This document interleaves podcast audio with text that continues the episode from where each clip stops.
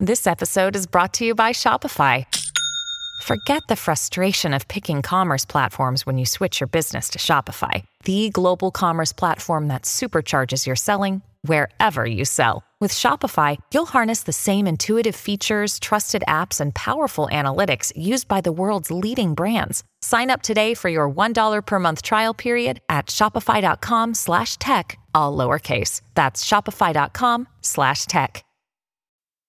For all the times we didn't live up to our ideals, for all the times that we've made mistakes on the international stage, if if we get democracy right, democracy is stronger around the globe. And when we don't get it right or we don't look like we care about it, others fill that gap. This is Radio Atlantic. I'm Jeffrey Goldberg, the editor in chief of The Atlantic.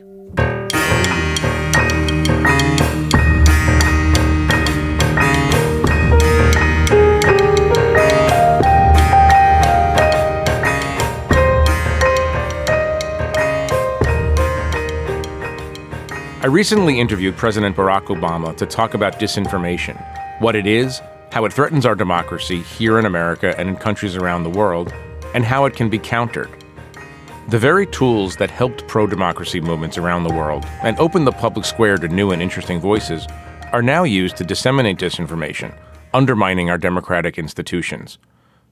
Nowhere is the assault on democracy more evident at this moment than in Ukraine, where Vladimir Putin is attempting to demolish Ukraine's democracy and Ukraine itself. Throughout this aggression, we've witnessed the wholesale suppression of information, as well as the use of disinformation as an effective tactic of war.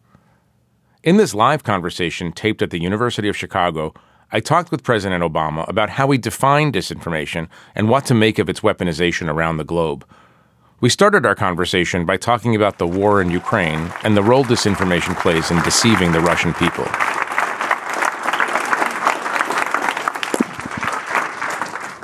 Before we go directly into the subject of disinformation, there's a lot to cover.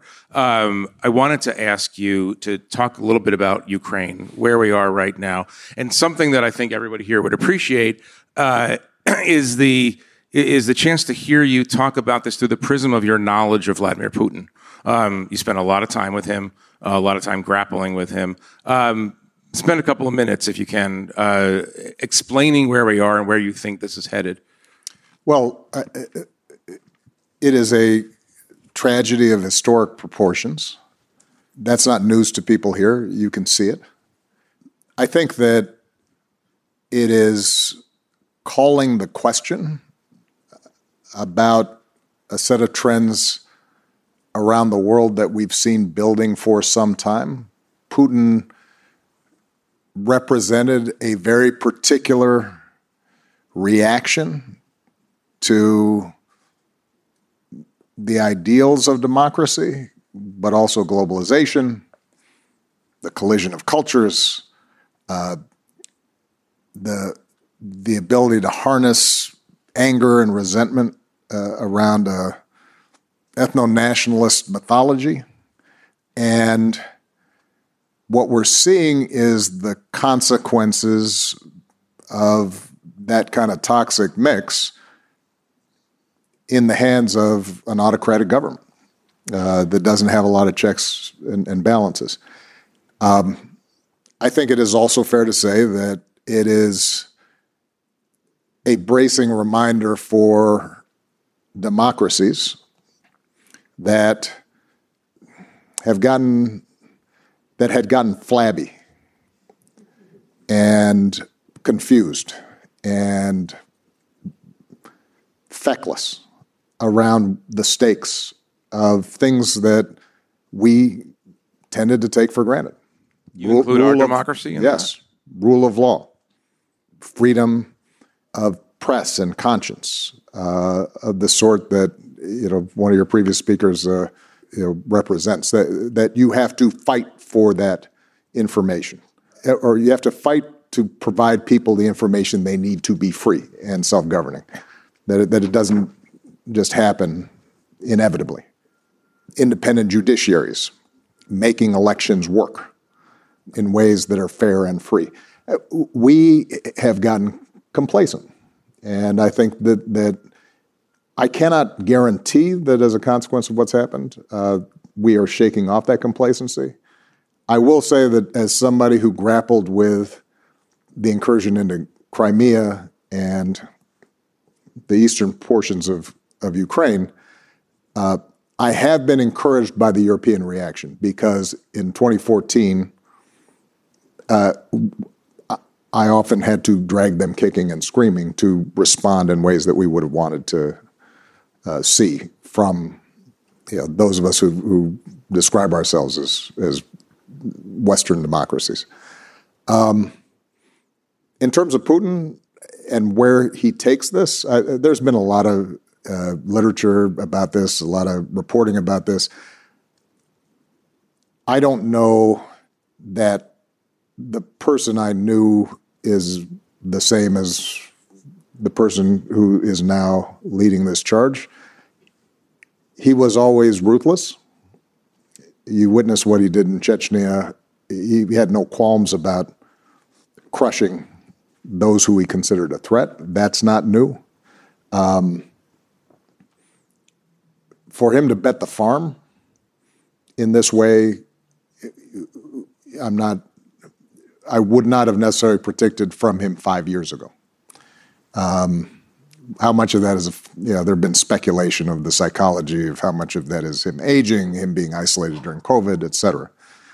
But I, as much as I think we sh- we cannot count on sudden rationality from him, uh, and as disquieting as um, the absolute control of information within Russia makes me doubtful about any kind of grassroots or oligarch resistance to the current course of events.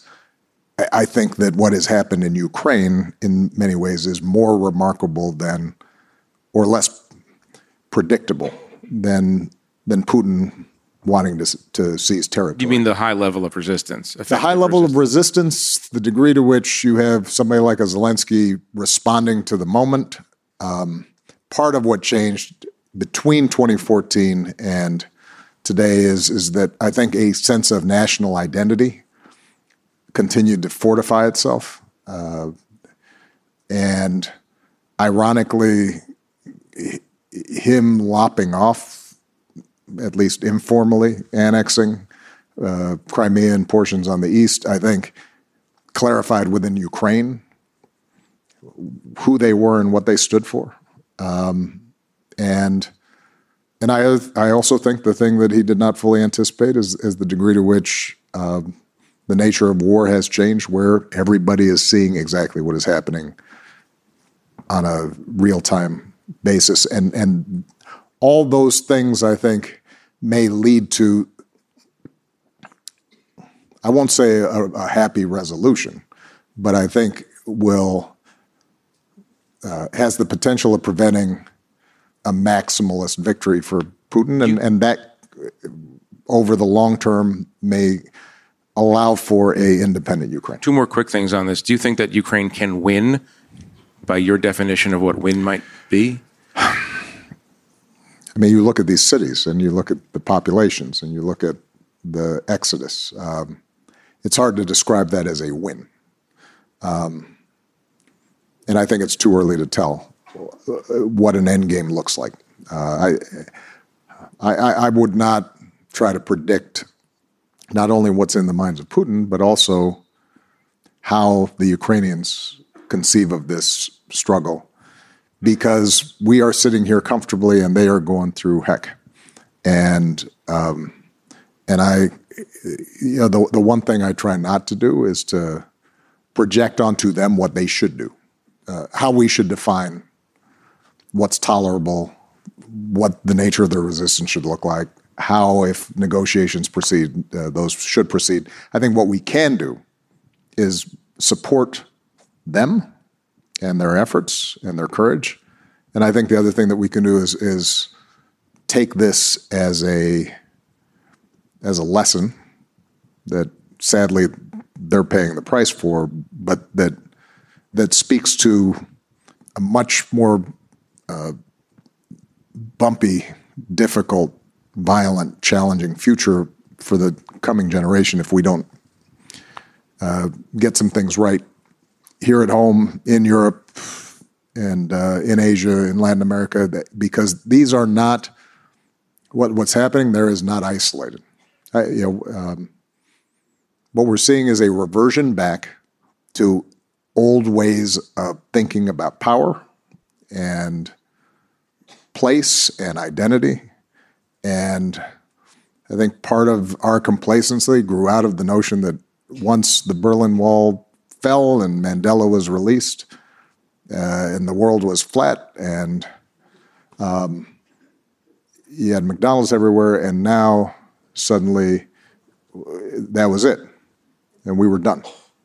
Uh, and and we forgot that that post World War II, fifty year stretch to sixty year stretch, that's the anomaly, right? Uh, and, and that there is millennia of brutality and pillage and violence and displacement and cruelty and and uh, and and the, we we created a set of institutions out of 60 million people dying in World War II and tried to reconfigure you know, how we might organize our societies, but it is not self-executing, right? It, it, it's something that we have to continually that we, that we have to continually nurture and respond to new circumstances, whether that's changes in technology, changes in globalization, climate change, all those things require us to say, all right, what does that mean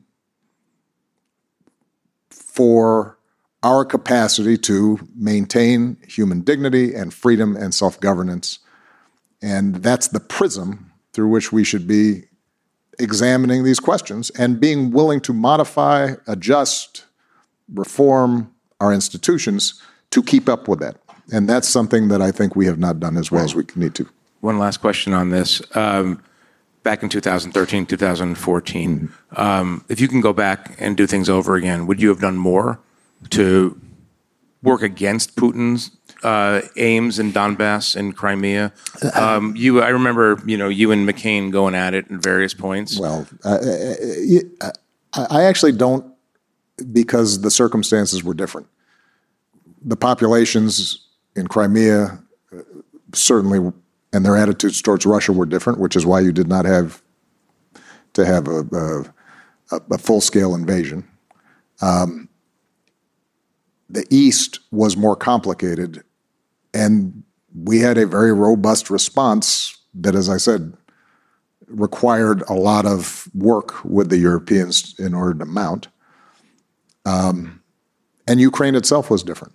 I mean, keep in mind that you had just had essentially a strong man who was aligned with Putin, and we had had to intervene to prevent a massacre in the Maidan. The Rada still had elements that were linked to the old order. Um, and so for us to check at least his efforts for eight years, um, I think was um, was what we needed to do at the time. The notion that that we were also con- we were also concerned about making sure that we did not give an excuse for a further incursion. Um, and a lot of the arguments back then had to do with arming Ukraine, which in turn uh, could have uh, provided you know those kinds of excuses, and you had issues of training.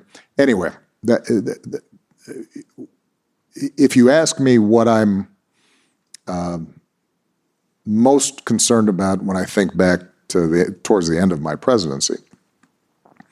Uh, it probably has more to do with the topic uh, here today. It's something I grappled with a lot during my presidency. I saw it sort of unfold, and that is the degree to which information, disinformation, misinformation was being weaponized.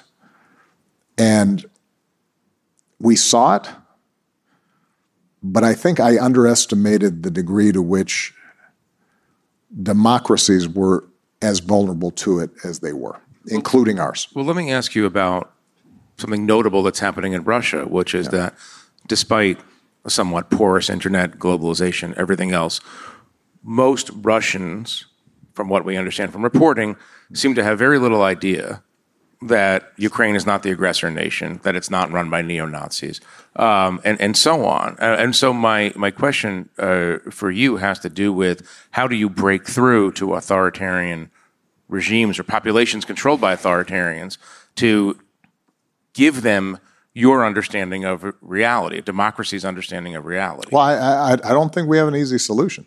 I, I mean, we have courageous journalists. You saw a woman with a handheld sign uh, go across the TV screen saying this is all a lie, and and it, you know that obviously got suppressed quickly.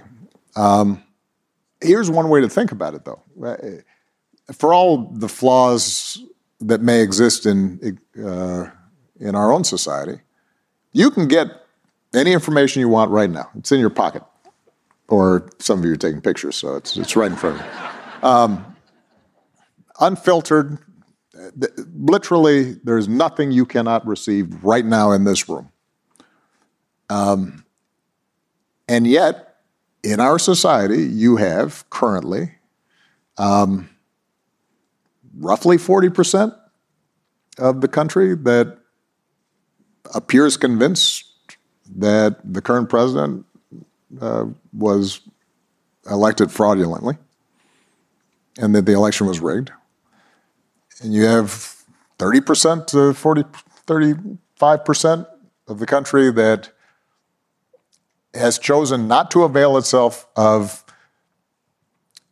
a medical miracle, uh, uh, uh, the development of a vaccine faster than anything we've ever seen before, which, by the way, now has been clinically tested by about a billion people. And yet, are still refusing to, to take it despite extraordinary risks to themselves and their families. So, if that's true in our society, imagine you know how, how we, any of us would process information if if we are not getting if we're not seeing anything else right? It, it, it uh, you know it's it I, I, have to be careful. The reason i'm pausing is i'm about to tell a dad joke. Um, and so I'm sure my uh, my daughters, if if they see this, will roll their eyes. But hey, uh, it's it's like the old story of the old fish is swimming by a couple of young fish, and yeah, he moseys past him, and he says, uh, uh, "How's the water?" And uh, he keeps on swimming, and the, one of the young fish looks at the other and says, "What's water?" Um, and I think that that's how we that's how we are in terms of information, right? We we don't know what we don't know. We, we it's very difficult for us to get out of uh, the reality that is constructed for us, and and that is part of the reason why the stakes of this issue are so important, um, because. Uh, it is difficult for me to see how uh, we we win the contest of ideas if, in fact, we are not able to um, agree on a baseline of facts that allow the marketplace of ideas to work. Uh, I want to I want to stay in this, and I want to sort of level set on some definitions. I just want to note for the record that that joke was 40% too epistemologically sophisticated to count as a dad joke, by the way. Um, I, mean, I, have, I, have, dad jokes we can do well, in, our, in, our, second hour, but um, the um, go to definitions. Yeah. Let's just start there. Right. What is the difference between disinformation? Uh, I'm asking you this as a retired politician um, who uses facts or used facts to your advantage, um, your electoral advantage. What's the difference between disinformation and information that's narratively inconvenient, let's say. How do you how do you define disinformation, yeah, I, misinformation? I, I, I, I, don't think the, the, the, definitions are that tough. Uh, um, misinformation is is just wrong information, and that's always been with us. We get facts wrong, we say stuff wrong, uh, and uh, you know we're not going to solve for that problem uh, anytime soon. Uh, the way I define disinformation is if you have a sy- systematic effort uh, to either promote false information, um, to suppress true information uh, for the purpose of political gain, financial gain, enhancing power, suppressing others, targeting those you don't like, um, and and and and that I think is entirely different from information that uh, is inconvenient. Uh, you know, if you're asking Jeff, uh, he, I'll, I'll, use an example uh, because I think it also shows that sometimes we we get too cute about this, and and we're not operating on common sense. Um, uh, I was born in Honolulu, Hawaii. I have a there's a clipping there of me in the newspaper, dated 1961. I I walked by the hospital every day for you know for the first several years of my life. Um, and so, so that's an example. It, that wasn't an example of people being misinformed. Right? There was a agenda behind that uh, promotion of what was clearly a false fact. Right? Um, I was uh, I, I, was identified as having engaged in a uh, a, a political falsehood when I said we, we just celebrated the Affordable Care Act uh, passage at the White House. Um, I wasn't milking. I wasn't looking to milk any applause, but um, but uh, during the run-up to passage, in a speech before uh, the AMA, I think uh, I said that um, and, and repeated several times that if you want to keep your doctor, you can. And the point I, we were trying to make is 85% of people had health care. One of the big problems in trying to get health care for the uninsured is making sure that folks who um, already had it didn't feel like, you know, scare tactics, weren't vulnerable to scare tactics that they were all going to be rationed and socialized medicine and they'd lose their plan doctor. And we said, look, we're keeping the system for folks who have employer based health care intact. Um, once we passed it and we were starting to implement, one of the things that we had done is to raise uh, standards for what insurance could or could not provide because there was a bunch of phony insurance on the marketplace that uh, people thought they were purchasing insurance, but it turned out that when they actually got sick, there were so many restrictions to it, it didn't do them any good. And there was constant churn in this market. So uh, when people were up for renewal for these ultra cheap insurance plans that didn't actually provide coverage, the standard we had set it turned out they couldn't renew because those plans were no longer being offered. Well,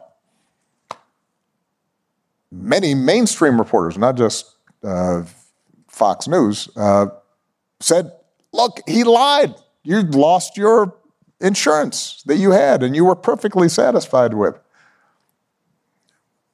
And I thought, well, I guess technically it's true that you no longer had the plan you had because the bogus plans that you used to pay for that offered you no protection when you actually finally got sick, we regulated out of existence. Um, that was deemed as a as a you know I, I hadn't been accurate. That, that was one of the few times during my presidency where you know everybody gave four Pinocchios on Obama.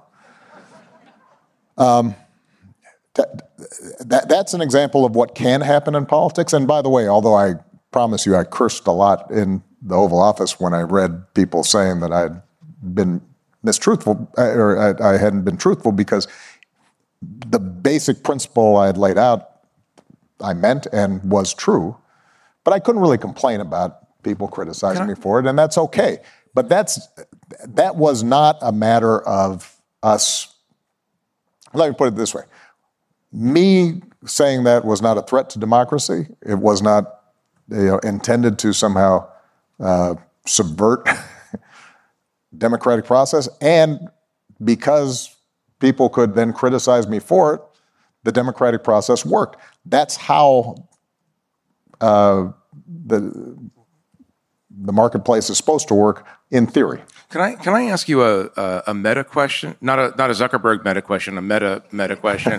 no, no, no. It, did, did, you uh, how have you been holding that joke for? Uh... No, three seconds. three seconds. Seriously, it just happens. It's spontaneous. Uh, no, no, no. The meta question is prompted by your, your statement here. I'm wondering, given what you understand about the information environment, right. no one has been afflicted by the some negative aspects of the uh, of this current yeah. information uh, environment, like you have, the birth certificate being one example. Um, you just kind of sort of admitted that maybe you didn't tell the whole truth, or you or you shared something that was inaccurate, um, and you just shared that publicly. Are you worried tomorrow that Fox News is going to say? Obama Obama admits he lied about ACA or about keeping well, your own. I am now that you just said it that way. Because that is I'm not. Just, I'm not trying let to me like, just be clear. That is not at all. I, I thought I was making the exact opposite point. Yeah.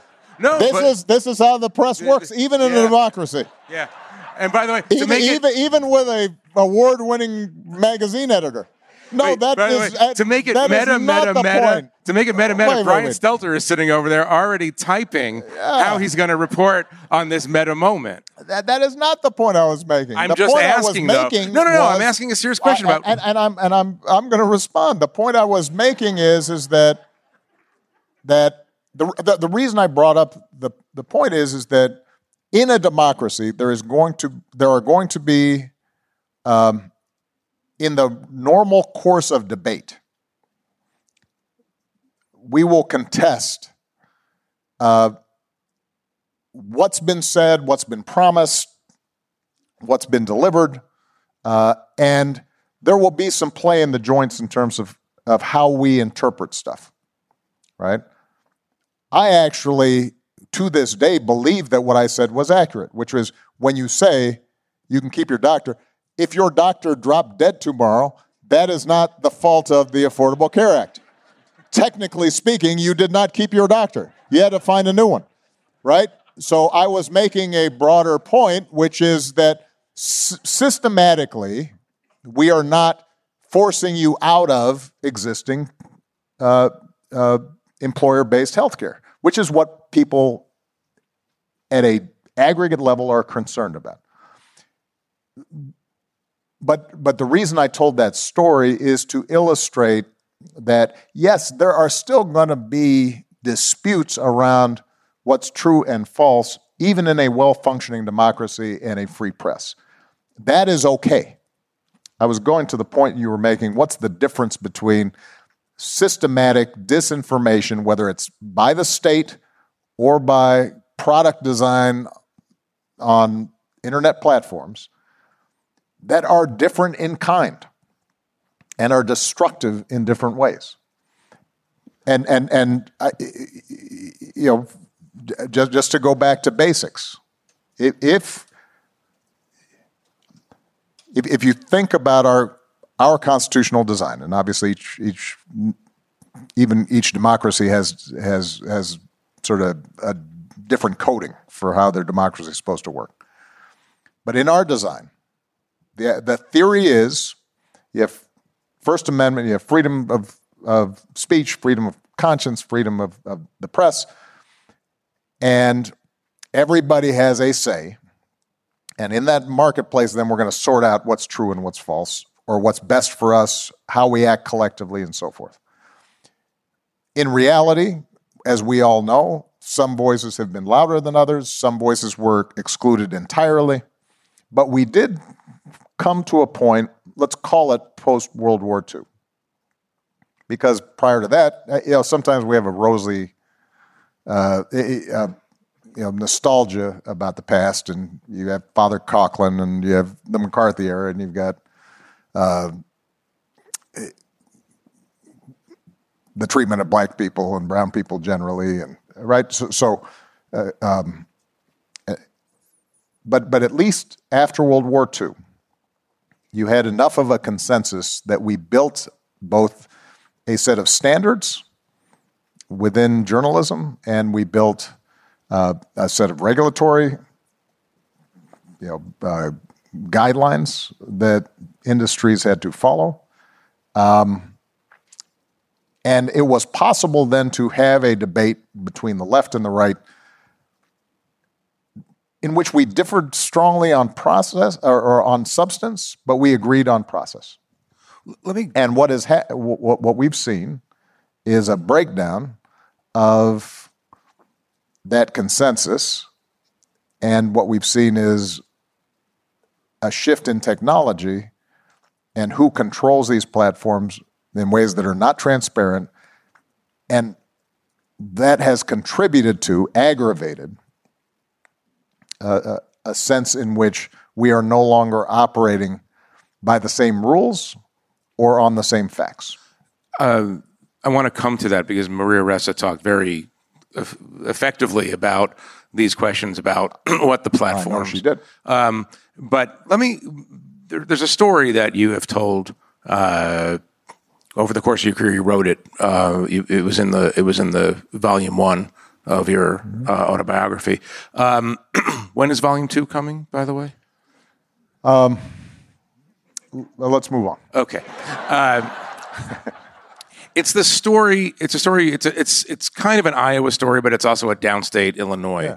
uh, story. You talk about entering politics as a black politician, black Democratic politician from Chicago with a with a name like yours, getting a fair shake downstate. No, no, and and, yeah, and I, I think it's, it's a, a, great story, and I think well, you should tell well, about I newspapers. Th- I, I, think it, it, it, speaks to the evolution of of press and and information, uh, and and how it reflects on on politics.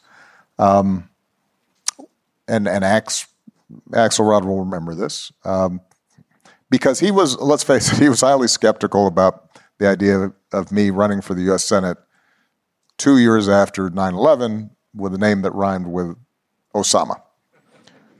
And I can't fault him for that. Uh, so I'm going down to downstate Illinois, and those of you who know downstate Illinois, it's conservative. It's rural. It is conservative. Uh, it, 98% white, some of these counties. Um, and I drive around and I, for, for, you young people, there were these things called maps that you had to unfold, and it was really hard to fold them back. And um, and you so you'd swing into uh, a town, and uh, uh, I'd typically stop. We'd we'd arrange for me to stop by um, the local newspaper, and usually you'd have sort of a uh, stereotype, but more than once. Bow tie, crew cut, glasses. Um, look at you kind of skeptically. Come on in. You want some coffee? Would organize a little roundtable with the reporters, and you'd sit there and you'd answer questions and bat some ideas around and explain why you were running for the Senate. And typically the next day there would be a little article because these were small towns, so there wasn't much going on. So if, even though nobody knew who I was, they'd still report on it. And they say, well, you know, this young man came down, um, a little liberal for our taste, uh, funny name, but he had some okay ideas, and he's, he's running for Senate. And that was the extent of the filter that I was dealing with. And so then I'm going to the fish fry or the VFW hall or the county fair, and people might still be a little suspicious of a black civil rights lawyer from Chicago and whether they can connect with him. But I could get a fair hearing. There weren't a set of impenetrable assumptions about who I was. And as a consequence, I could win those counties, which I, I did. Um, and if I went there today, I could not. Now, let me take myself out of the equation because obviously I'm such a object of you know people may have some fixed opinions at this point I think it's fair to say but someone like me going downstate or traveling through Iowa they would have to work through a different set of barriers because that newspaper probably doesn't exist it's been replaced by the way not just by Fox in every barbershop and beauty salon or Sinclair local news, but it's also been replaced now with digital community newsletters that are being uh, are manufactured, printed out, and just pumped into these communities as local journalism has has frayed. Um, and and by the way, you know, I I don't think there's a a uh, an equivalence necessarily on the left and the right in terms of the media space, but I suspect it is also harder to get a hearing if you are a rural guy coming up to Chicago um, that doesn't check every box with respect to, to, certain issues. Certainly, if you're a conservative Democrat, let's say, who is coming up here running in, in a primary. So uh, that I think is an indication of, of how things have changed. And and and by the way, uh, there was just recently a, a report um, that confirms what I feel and what I've seen, and anecdotally, it's just one study that was done. Interesting study though. They they um, they paid a pretty large cohort of Fox News watchers to watch CNN for a certain period of time. Do you see this? And uh, um, it was, it, and, and these are very hardcore conservatives, not not Biden voters, not central, uh, you know, sort of swing voters. These were folks who watch Hannity and Tucker Carlson and so forth. And after a relatively short period of time, what what it showed was is that um, their views on issues, controversial issues like immigration or police or vaccinations, had changed by 5, 8, 10%. Just simply by changing their diet. it hadn't turned them into liberals. It, it didn't make them want to vote for Joe Biden they had just had access to a different set of information. And, and, and so I, I, I say that to s- suggest that um, I think we underestimate the degree of, of pliability in our opinions and our views. And what that means, I, I take that as hopeful, not in the, not in the sense that um, the divisions that we see in our democracy of race, of region, of faith, of identity, those have, are there. They are not creations of social media. They are not creations of um, any particular network. Uh, they're deeply rooted and they're hard to work through. But it does give me faith that if people are given different information, they can process differently. And that the stories they tell themselves about who they are and their relationship to their neighbors, their friends, people who don't look like them, people who don't think like them, that those are subject to um, uh, well, to, to, quote Lincoln, you, you can either encourage the better angels of, of folks' nature or, or their worst. And democracy is premised on the idea that we can come up with processes, including how we share information and argue about information that encourages our better angels. And I think that's possible. But stay on this newspaper question and journalism question because this is not a natural disaster. I mean, yes, there have been unique pressures that tech companies have put on newspaper companies, but Alden Capital, for instance. Yeah, you guys, um, did, a, you, you guys, did a great story about uh, a venture capital firm that uh, single-handedly scooped up and destroyed a whole bunch of newspapers uh, in this country for so for profit. It's a man-made disaster yeah. in some cases. What is your specific recommendation about this this these news deserts that have been created across the country? And we could you could fold in the tech companies yeah, and their why, responsibilities. Why, why, why, don't I why don't I step back just for a second and, and maybe just share a couple of assumptions that I have, uh, uh you know, in the interest of uh, uh, this transparency. Um, number one, as I said, I, I don't think that our media companies, our tech companies, social media created the divisions in our society. But I do think that what has happened in our media ecosystem is exacerbating and making democracy more difficult. Number two, um, I am close to a First Amendment absolutist.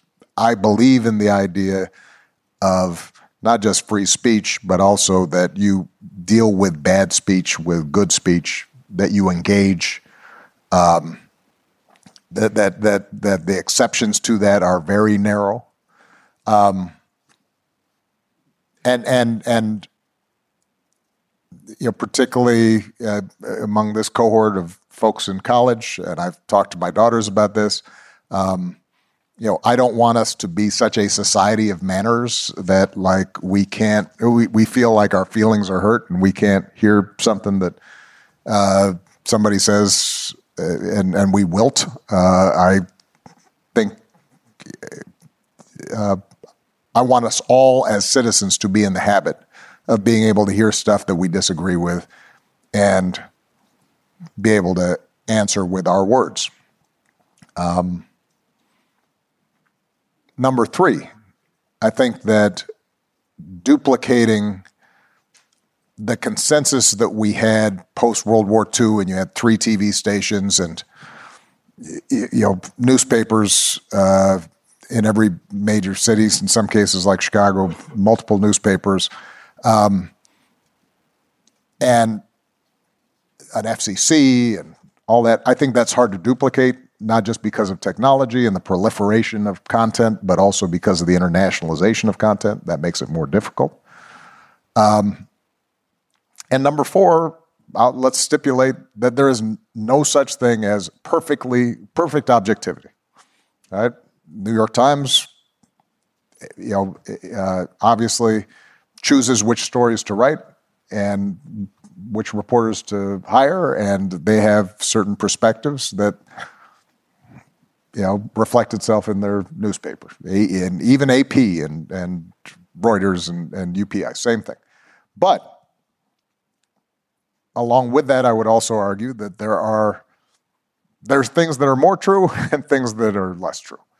That a the the, the basic ideas of checking sources and having multiple sources and fact checking and not reporting things that you just somebody just popped off and heard, uh, and the value of you know uh, expertise and science. That those things are important, right? And that I, you know, um, there's there are some areas that are not subject to fact checking, and those are things we call opinions or faith or belief. And, and those are important too. Those speak to our emotions, but that is different from what in the public square we're supposed to be um, at least fi- being able to find agreement on. So if if I stipulate all that stuff, then then what I would say is that um, the the loss of journalism or, or local journalism, the nationalization of uh, sort of a grievance anger based journalism. Uh, the growth of social media and technology whose product design monetizes anger, resentment, conflict, division. And uh, in some cases, makes people very vulnerable, right? It, it, this isn't just words, but can lead to violence. And, you know, and it's not just you know, the Rohingya uh, in uh, Myanmar. Uh, it's not just, um, uh, you know, in, in some far off place, right? But but can it, if you are a a uh, a woman, if you are a person of color, if you are a trans person right now in certain parts of this country, what's said matters. Uh, and what you now have is is these product designs that are and I think this was already said by Maria and others previously, um, in a non transparent way that we don't have much insight to, uh, a series of editorial choices are essentially being made that uh, undermine our democracy and oftentimes when combined with any kind of ethno nationalism or misogyny or racism can be fatal.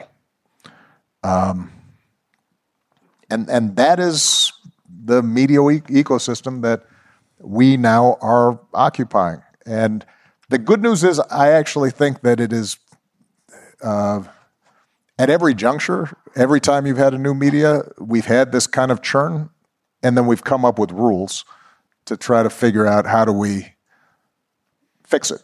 But in order to fix it, we're, we are going to have to have at least a consensus about what's our North Star. What is the thing, the, the guiding principle around which we fix it? And, and, and my concern is right now that at least uh, a portion of the country uh, either isn't interested in fixing it or um, disagrees with what I would think our North Star should be, which is do we have a free, self governing society based on democratic principles. Let me ask a, a self described near First Amendment absolutist how would you very specifically want to regulate social media companies um, to make sure that they're not privileging anger, privileging division and polarization through their algorithms? So, so we've got a supply issue and we've got a demand issue for uh, toxic information right? Um, and on the supply side, I do think that the tech companies are going to be increasingly the dominant players. Uh, they are private companies, which means that uh, they are already making a range of decisions about not just what is on and, or not on their platforms, but also what gets amplified and what does not. And I think it is reasonable for us as a society to have a debate and then to put in place a combination of regulatory measures and uh, industry norms uh, that leave intact the opportunity for these platforms to make money, but say to them that there, there's there's certain practices you engage in that we are not, we don't think are good for our society and, and we're going to discourage. And so a, a, specific example would be um, there's been a lot of debate around Section 230. I don't know that entirely eliminating Section 230 protections from liability uh, is necessary.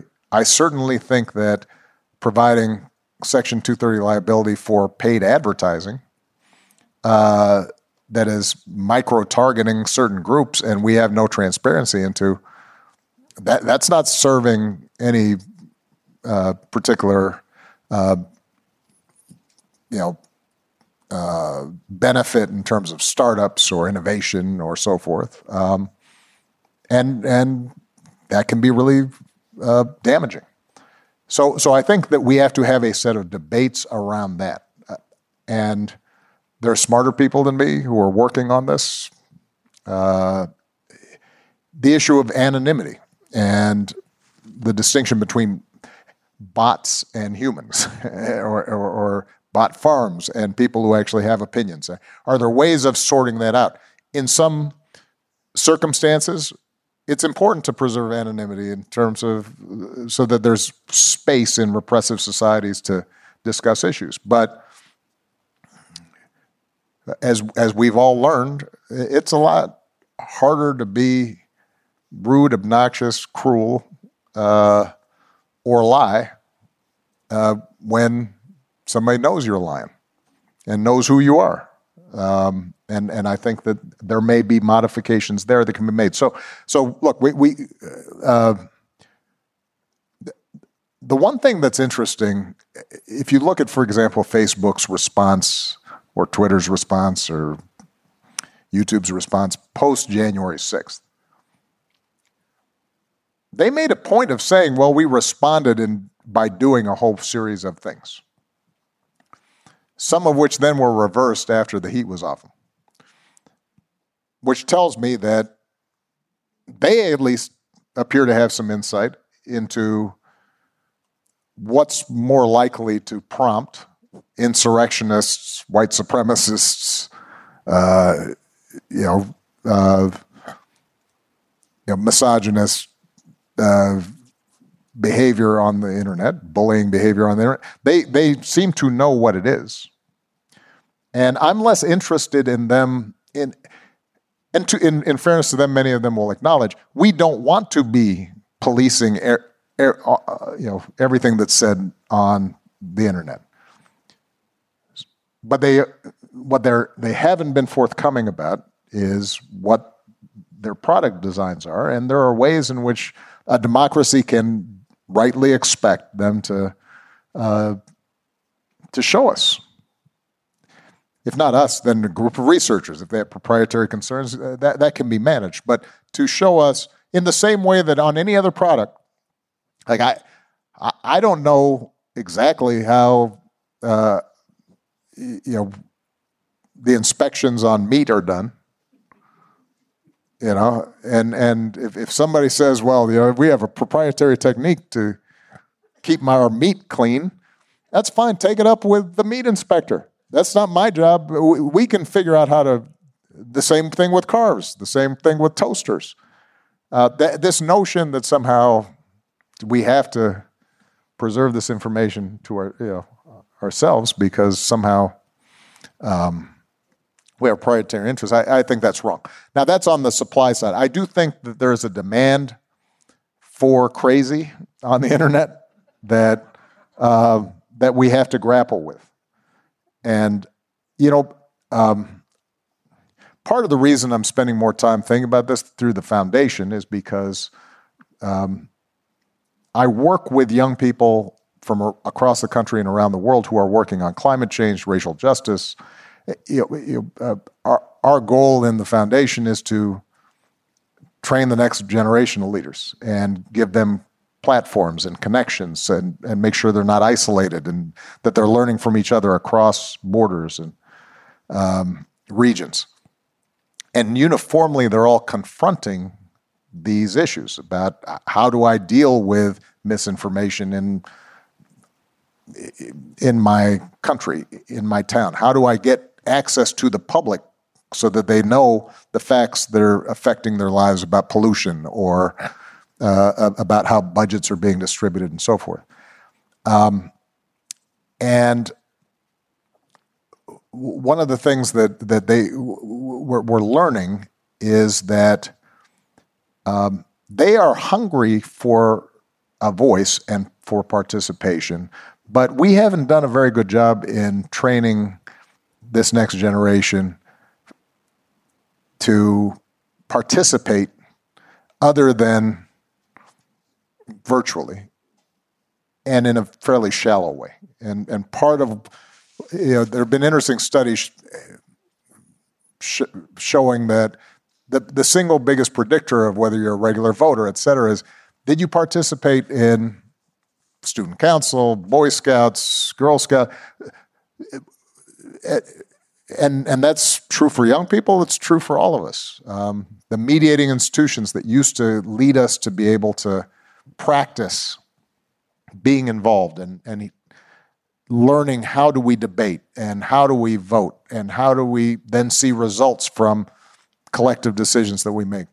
We're going to have to figure out ways to adapt that to virtual platforms because that's where people are going to meet and that's where people are going to be. Um, and that may mean different ways of civic education, criti- uh, teaching critical thinking, finding better tools for participation uh, on the internet, and, and that's all on the demand side. Um, the good news is is that we're seeing a lot of experiments being done. They just haven't been done to scale, which is why, as as wonderful as it is to see exercises in virtual democracy developing in various countries, in, in towns, um, ways to get people to listen to each other and work together. We can't ignore the mega platforms that are out there because they're still dominating the space. Um, let me, uh, you know, over the past couple of days, we've collected some questions for President Obama, um, and I want to throw two quick ones at you, and then a a final question, uh, a Maria Ressa inspired question for you from me. Um, this is from Ann Moss here at the University of Chicago. Was there a moment in your presidency you can identify when you or your advisors came to realize that social media itself posed a threat to American democracy? What was it? What, was there a hinge moment when you just went, "Oh, what is happening here? Um, well, I, it, it's weird to remember that the smartphone came out in 2010. I mean, it's been 12 years since this ubiquitous yeah, thing came out. Um, and so it, for us, what we saw was a. I think you can draw a direct line during our campaign. Sarah Palin, um, birth, birtherism, um, death panels. Uh, there, there was there, what's been called truth decay, right? There, there was a, there was an erosion of what was considered acceptable to assert in the press. Period. That's all pre-social media. So what I, what I did see was, I think, a a uh, er, erosion of accountability norms and standards. Um, in accelerated in, in political life. And then when social media hits, uh, then I think that uh, you saw it spread and accelerate. But um, I wouldn't actually, argue, I wouldn't say that uh, even by 2012 that social media was the main carrier. I think it was actually in my second term. Um, that you start seeing uh, not just bad information, but you also start seeing an acceleration of of of, uh, of misinformation.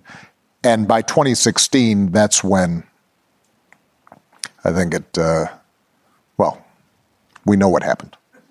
No, tell us what. Oh, please, what, yeah. One more question. Uh, this is from Connor Lee, who's a student here at the University of Chicago.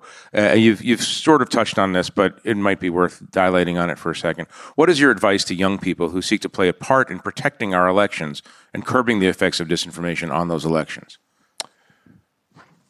Well, I, I think young people are going to have to help us reinvent. Uh, for a primarily uh, virtual uh, social media space, uh, the same kinds of rules, norms, practices, processes that existed before, and I think that's going to that I think that's going to take a while.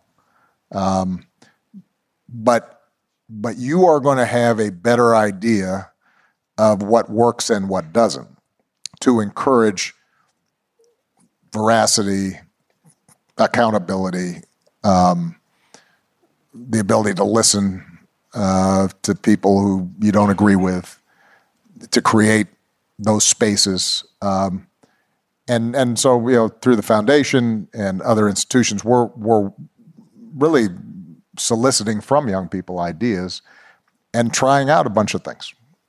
Uh, and uh, you know, I think this is going to be it's going to take some time. Uh, I, I, don't think this is a there are no silver bullet solutions to this, and I don't think that it's going to uh, be solved in um, in a year or two years or four years. I think this is building up the habits, the muscles of democracy that have atrophied uh, is going to take some time. But but I'll I'll close with what I said before. If you if you ask me how I'm going to sort through what are a genuinely a set of genuinely difficult questions, technological questions, free speech questions, uh, you know, how, how do we encourage citizens questions? If you ask me, what's my guiding principle? My guiding principle is does this make our democracy stronger or weaker? And when I say democracy, I don't just mean elections. Does this make uh, a multiracial, vast, diverse country more likely to work together and to affirm basic notions of fairness, process, um, truth, um, or uh, is it sending us in the reverse direction of tribalism, uh, you know, resentment, anger, division, uh, and uh, and so that's that's the that's what I'm thinking about. That's what I'm working on. And the reason uh, that it's important for us to get this right, you started with Ukraine. I'll end with Ukraine. Um, this is an international trend. And the, uh, the one thing I, I'm here to report on about America is for all the times we didn't live up to our ideals, for all the times that we've we've um, made mistakes on the international stage, uh, or or uh, been hypocritical in terms of how we applied our uh, faith in democracy. Um, if if we get democracy right, democracy is stronger around the globe. And when we don't get it right or we don't look like we care about it, others fill that gap. Um, you know, people, even our enemies, recognize that what happens here, if we can make a democracy function where you look at this room and you've got people from every corner of the globe, every racial group, every ethnicity, every religion, every culture, that if we can figure out how to live together and treat each other with dignity and respect, then it, then others start feeling like, well, maybe it's possible in our place uh, in our country too. And when we look like we have abandoned those ideals or we're not willing to fight for them robustly, then around uh, around the world, people start saying, "See, that was always a pipe dream," and and the Putins of the world um, have a much easier time. So. Uh, there are a dozen other subjects to talk about, but we're well out of time. And um, just a, a reminder that we're meeting here again at nine. We have a, an amazing program tomorrow, and I want you all to come. But um, in the meantime, uh, please join.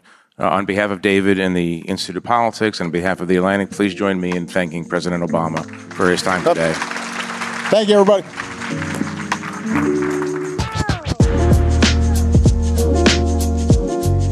This episode was produced by Kevin Townsend and Rebecca Rashid with help from Emily Gottschalk Marconi. Our executive producer is Claudine Ebeid. If you value what we're doing here at The Atlantic, please consider subscribing. You can watch the full coverage of the event at theatlantic.com slash disinformation dash conference. A special thank you to the University of Chicago's Institute of Politics.